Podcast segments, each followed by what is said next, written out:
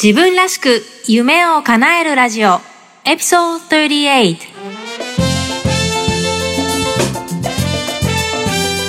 皆さんこんにちは。サンディエゴメイです。ポッドキャスト。自分らしく夢を叶えるラジオ。今回の内容はもちろん他にも元気の出て役立つコンテンツをウェブサイトサンディエゴメイ .com ではブログバージョンでお届けしています。ぜひチェックしてみてください。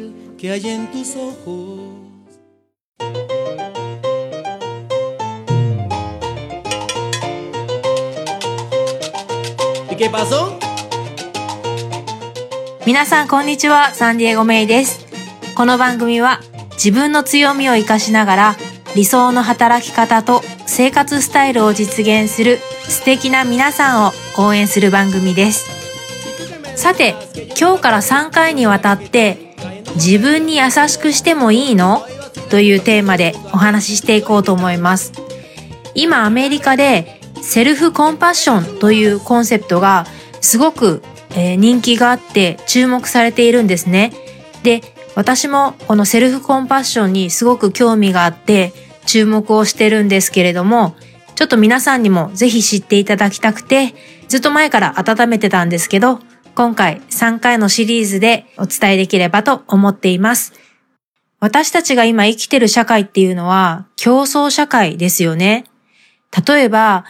自分が特別で平均よりも上って感じられないと不安になってしまうって感じていたりとか、他人と比較して自分が優位に立てているといい気分になって、でも次の瞬間、自分よりももっともっと成長している他人の存在が目について劣等感を感じてしまったりとか、あとは鏡の中の自分を見て気に入らないところに目がいってしまったりとか、そういった経験ありませんか？賢くて、可愛くて、綺麗で、おしゃれで、体は引き締まってて、話は面白くて、成功してて、お金もあって、愛されていて、セクシーで、心も綺麗に。そんな自分を目指して、どんなに頑張ったとしても、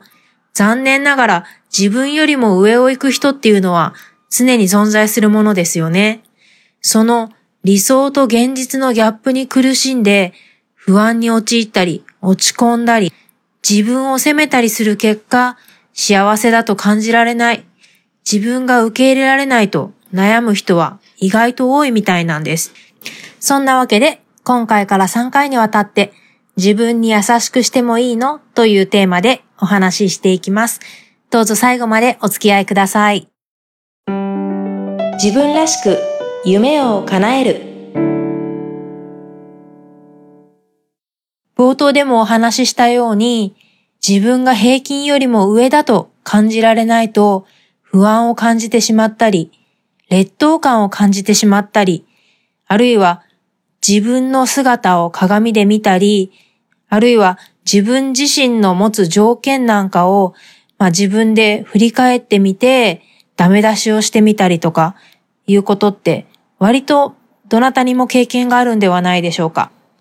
この番組名も自分らしく夢を叶えるラジオと銘打ってるんですが、賢くて可愛くて成功してて心も綺麗な自分でいたいっていう理想と、まあ現実の自分と比較して、そのギャップに苦しんだり、落ち込んだり、自分を責めたりするっていうこともあるのかもしれないですよね。そうやって他人と自分を比較したりとか、自分の至らない部分を見つけて自己批判することって、まあ一般的だとは思うんですけど、実はこれが、まあストレスとか、まあ、落ち込みとか、まあ、さらにはうつ病の原因になっているっていうのが、現代の科学で証明されてるんですね。まあ、このあたりはもっと後ほど詳しくお話ししていこうと思うんですが、こういった負の状況を打破するためにどうしたらいいのかということで、テキサス大学でヒューマンディベロップメントを専門にしているクリスティン・ネフという専門家がいるんですが、彼女によると自分自身にあたかも親友に話しかけているような、親友に接しているような行動、つまり優しさとか共感、思いやりを持って自分に接することで、自分の現実が原因でストレスを感じている状況から解放されるという考えを、え、提唱されてるんですね。つまり、思い切って自己批判とか自己評価をやめてしまおうって言ってるんです。自分を良い、悪いで判断するのはやめて、大きな心で自分を受け入れることをこの人は言ってるんですね。で、この考え方がまさに今、えー、注目されているセルフコンパッション、まあ、自己共感という意味なんですけれども、現代の私たちに本当に必要なのは自己共感、セルフコンパッションなんだっていう言われてるんですね。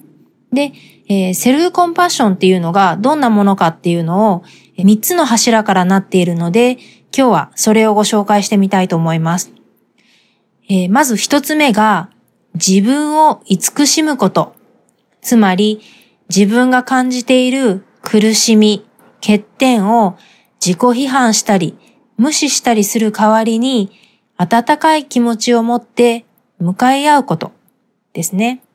そして2番目、共通の人間性。つまり、私たちが感じている苦しみとか欠点っていうのは人間誰もが持つ共通のものですよっていうのを認識しましょうっていうことです。そして3番目、マインドフルネス。これもものすごく今アメリカで注目されているコンセプトなんですけれども、自分の内面から湧いて出る負の感情ありますよね。負の感情とか考えを批判したり、古代したり、抑圧するんではなくて、大きな気持ちで好奇心を持って見つめてみましょうという考え方です。セルフコンパッションはこの3つの柱から成り立ってるんですね。で、こんな感じで自分に優しくするっていうと、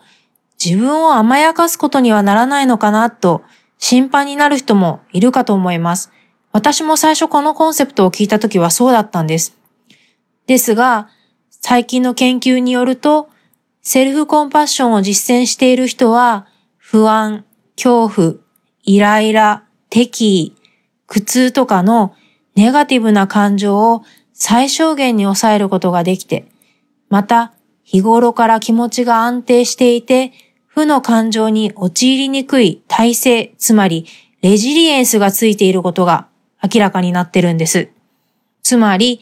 自己批判は良さそうに感じるけども、実はいいことはあんまりなくて、むしろ自分に優しくすることが結果いいことにつながるようなんですね。とは言っても、これまで生きてきた人生の中で、割と自己批判とか自己評価をするように、なんかこう、教育されているというか、奨励されていると感じませんか？私はなんかそういうふうに感じてるんですよね。で、